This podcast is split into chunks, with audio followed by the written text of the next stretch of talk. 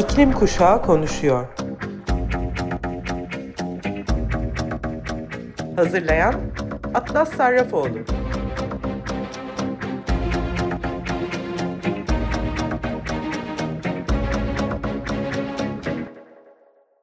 Hepinize merhaba sayın Açık Radyo dinleyicileri. İklim Kuşağı Konuşuyor programını dinliyorsunuz. Ben Atlas Sarrafoğlu. Bugün programın açılışını yine Greta'nın iklim kitabından yapmak istiyorum. Bu kez Beth Shapiro tarafından kaleme alınan bölümün başlığı Evrimsel Etkimiz. Öncelikle Beth Shapiro'nun kim olduğuna çok kısaca bakalım. Beth Alison Shapiro 1976 doğumlu Amerikalı bir evrimsel moleküler biyoloğudur. Santa Cruz, Kaliforniya Üniversitesi'nde ekoloji ve bir evrimsel biyoloji bölümünde de profesördür. Shapiro'nun çalışmaları antik DNA'nın analizine odaklandı. Dr. Beth Shapiro, günümüzün koruma çabalarına yardımcı olmak için türlerin nasıl tükendiğini anlamak amacıyla genomik teknikleri kullanan bir paleo genetikçi olarak da bilinir. Ekibi bir Alaska adasındaki donmuş bir gölden DNA çıkarak yünlü mamut popülasyonunun nasıl tükendiğinin sırrını ortaya çıkardı. İnsanların evrimsel bir güç olduğuna dair eski kanıtlar gezegenin kıtaları ve adalarına insan yerleşimlerinin en eski yerlerinde bulunan fosil kanıtlarından gelmektedir. İnsanlar 50 bin yıldan daha uzun bir süre önce Afrika'dan dağılıp dünya yayıldıkça katıldıkları topluluklar değişmeye başladı. Hayvan türleri ve özellikle dev vombatlar, yünlü gergedanlar ve dev tembel hayvanlar dahil olmak üzere megafauna yok olmaya başladı. Atalarımız başarılı bir avlanma şansını arttıran araçlar ve iletişim kurma e, ve bu araçları hızla iyileştirme becerisi benzersiz insan teknolojisiyle donanmış becerikli yırtıcılardı. Megafaunal yok oluşun zamanlanması ile insanın ilk ortaya çıkışındaki tesadüf Afrika dışındaki her kıtanın fosil yakıtlarında kayıtlıdır. Ancak tesadüf mutlaka nedenselliği kanıtlamaz. Avrupa, Asya ve Amerika'da insanların gelişi ve yerel megafaunanın yok oluşu iklim değişikliği dönemlerinde meydana geldi ve bu iki gücün megafaunal yok oluşlara neden olma konusundaki göreceli suçluluğun hakkında onlarca yıllık tartışmalara yol açtı. Bununla birlikte suçluluğumuzun kanadı insanlara bağlı en erken yok oluşların kaydedildiği Avustralya'da ve en son insan kaynaklı yok oluşların bazılarının Yeni Zelanda Aotearoa Maoası ve Mauritius dodosunun ki her ikisinin de son birkaç yıl e, içinde, e, yüzyıl içinde soyu tükenmiş olduğu aynı adalardan geri olması. Avustralya ve daha yakın tarihli adalardaki yok oluşlar büyük iklim değişikliği dönemlerinde meydana geldiği gibi daha eski iklim olayları sırasında da büyük yok oluşlar kaydedilmedi. Bunun yerine diğer kıtalardaki gibi bu yok oluşlar insanların ortaya çıkmasını yerel habitatta meydana getirdiği değişikliklerin sonucudur. Vahşi yaşamla etkileşimimizin ilk aşamasında diğer türlerin evrimsel kaderini belirlemeye çoktan başlamıştık. 15 bin yıl önce insanlar diğer türlerle yeni bir etkileşim aşamasına girmişti. Besin kaynağı olarak insan yerleşimlerine çekilen bozkurtlar evcil köpeklere dönüşmüştü ve hem köpekler hem de insanlar giderek yakınlaşan ilişkilerinden fayda sağlıyorlardı. Son buzul çağı sona erdi ve iklim düzeldi ve genişleyen insan yerleşimleri güvenilir yiyecek, giyecek ve barınak kaynaklarına ihtiyaç duydu. Yaklaşık 10 bin yıl önce insanlar av popülasyonlarını yok olmaya sürüklemek yerine sürdürülebilir avlanma stratejilerini benimsemeye başladılar. Bazı avcılar sadece erkekleri veya üremeyen dişileri aldılar ve daha sonra av türlerini bir araya getirdiler ve onları yerleşim yerlerine yakın tutmaya başladılar. Kısa süre sonra insanlar hangi hayvanların bir sonraki nesle ebeveyn olacağını seçmeye başladılar ve evcilleştirilemeyen hayvanlar yiyecek olarak alındı. Deneyleri hayvanlarla sınırlı değil ayrıca bitki başına daha fazla mahsul üreten ve diğerleriyle aynı zamanda haset için olgunlaşmaları çoğaltmayı seçerek tohum ektiler. Sulama ağları oluşturdular ve hayvanları çiftlikler için araziyi temizlemek üzere eğittiler. Atalarımız avcılıktan çobanlığa ve toplayıcılıktan çiftçiliğe geçerken yaşadıkları toprağı ve giderek daha fazla bel bağladıkları türleri dönüştürdüler. 20. yüzyılın başında atalarımızın çobanlar ve çiftçiler olarak başarıları yarattıkları toplumların istikrarını tehdit ediyordu. Vahşi alanların yerini tarım arazileri veya meralar aldı ve sürekli kullanım nedeniyle bozuldu. Hava ve su kalitesi düşmeye başlamıştı. Yok oluş oranları yeniden yükselişe geçti. Ancak bu sefer yıkım daha belirgindi. İnsanlar daha zengindi ve teknoloji daha gelişmişti. Bir zamanlar yaygın olan türler azaldıkça geriye kalan yabani türler ve alanları koruma iştahı doğdu. Atalarımızın bir kez daha diğer türlerle yeni bir etkileşim aşamasına girdiler. Koruyucu oldular nesli tükenmekte olan türleri ve yaşam alanlarını doğal ve giderek daha insani hale gelen dünyanın tehlikelerinden korudular. Bu geçişle birlikte insan her türün ve bu türlerin yaşadığı habitatların kaderini belirleyecek olan evrimsel güç haline geldi. Evet, Shapiro, Greta'nın iklim kitabı için kaleme aldığı bölümde insanların tarihsel olarak türler üzerindeki evrimsel hakimiyetini bu şekilde anlatmış. Şimdi Yeşil Gazete'den aldığım bir habere bakmak istiyorum. Bu haberde Sibirya'da çözünen permafrostlardan çıkan 50 bin yıllık virüslerin canlandığı haberleştirilmiş.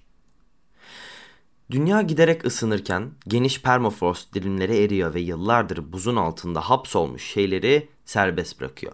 Bunların arasında bazı durumlarda yüz binlerce yıldır uykuya kalmış bir dizi mikrop ve virüs yer alıyor. Bir grup bilim insanı ortaya çıkan bu zombi virüsleri incelemek için yeniden canlandırdı. Virüslerden birinin yaklaşık 50 bin yaşında olduğu düşünülüyor. Bu diğer organizmaları enfekte etme yeteneğine sahip bir durumda olan donmuş bir virüs için rekor bir yaş.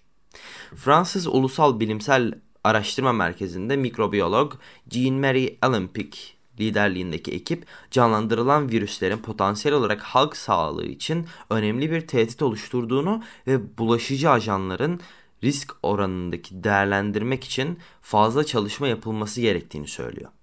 Kuzey yarımkürenin dörtte biri permafrost olarak adlandırılan kalıcı olarak donmuş toprakla kaplıdır diyen araştırmacılar makalelerinde küresel ısınma nedeniyle yere dönüşümsüz bir şekilde eriyen permafrost 1 milyon yıla kadar donmuş organik maddeyi serbest bırakıyor. Bunların çoğu karbondioksit ve metan olarak ayrışıyor ve sera gazı etkisini daha da arttırıyor diye yazıyor. Tam olarak 48.500 yıllık amip virüsü şu anda ön baskıda olan çalışmalarda özetlenen 13 örnekten biri ve bunlardan 9'unun 10 binlerce yaşında olduğu düşünülüyor. Araştırmacılar her birinin genomları açısından bilinen diğer tüm virüslerden farklı olduğunu tespit etti. Rekor yaştaki virüs bir gölün altında bulundu. Diğer virüslerin bazıları ise mamut yünü ve bir Sibirya kurdunun bağırsaklarında bulundu. Ve hepsi de permafrostun altına gömülmüştü. Canlı tek hücreli amip kültürlerini kullanan ekip virüslerin hala bulaşıcı patojen olma potansiyeline sahip olduğunu kanıtladı. Çalışmayı yapan ekip daha önce 30 bin yıllık bir virüsü de keşfedip canlandırmıştı. Yeni bulunan örnek gibi o da ışık mikroskobu kullanılarak görünebilecek kadar büyük bir Pandora virüstü. Canlanan virüse boyutuna ve içinde bulunduğu permafrost toprağın türüne işaret eden Pandora virüs Yedoma adı verildi.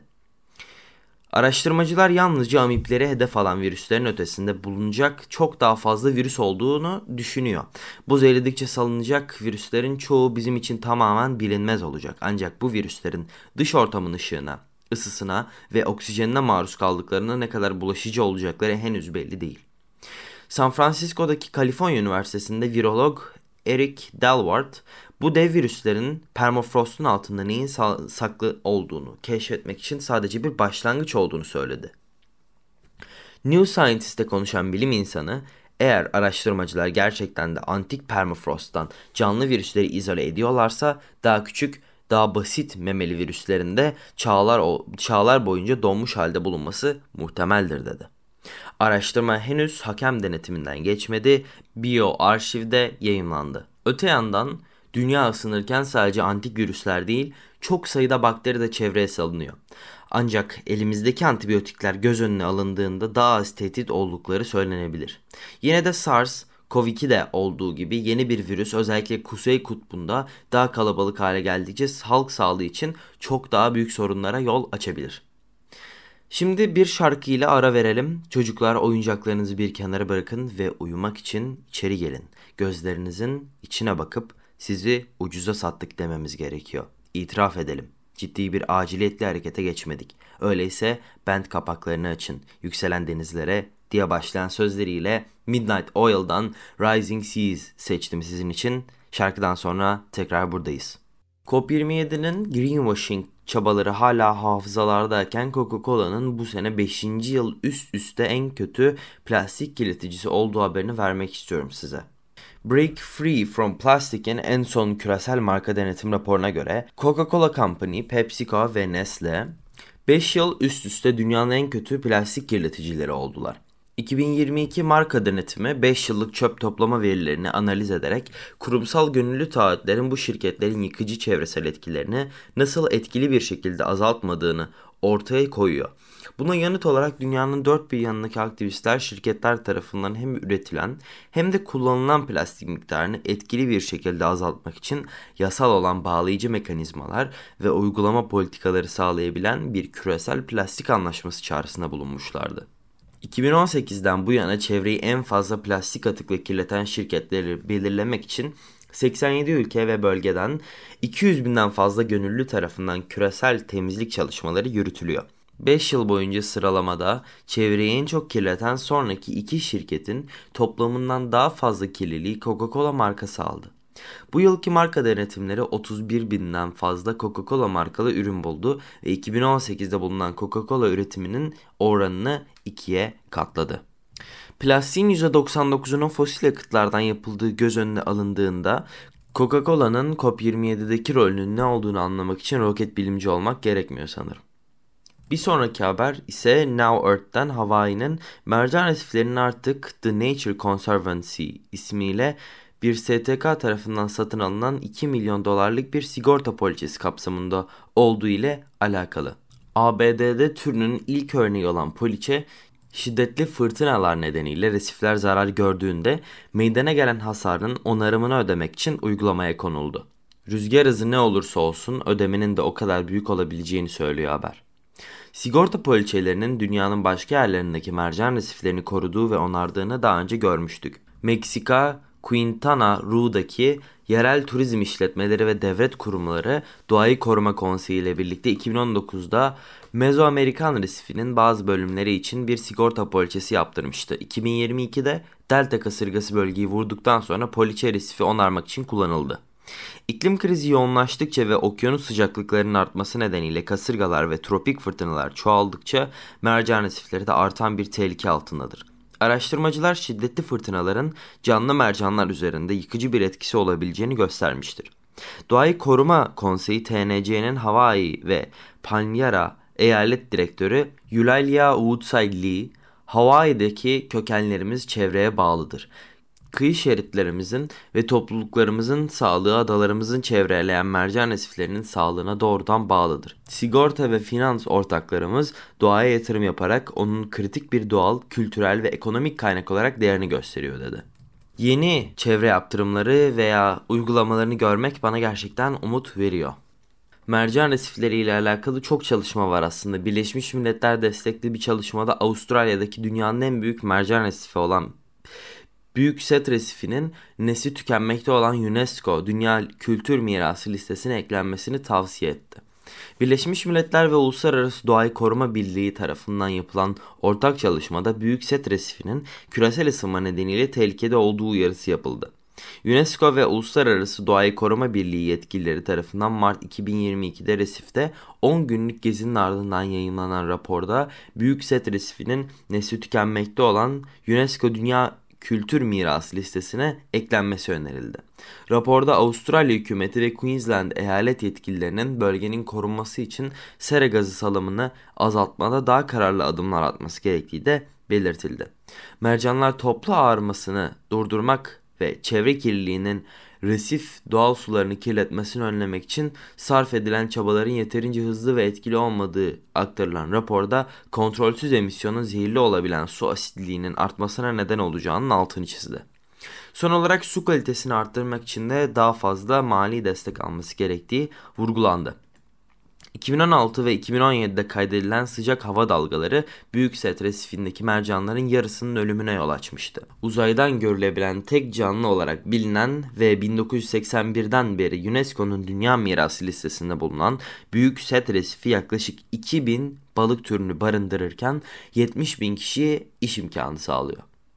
Programı kapatırken iklim aktivistlerine ve küresel iklim grevlerinin videosuna yer veren Cab Mo'dan Louder'ı seçtim sizin için. Haftaya cuma tekrar 14'te görüşene dek kendinize ve gezegenimize lütfen iyi bakın.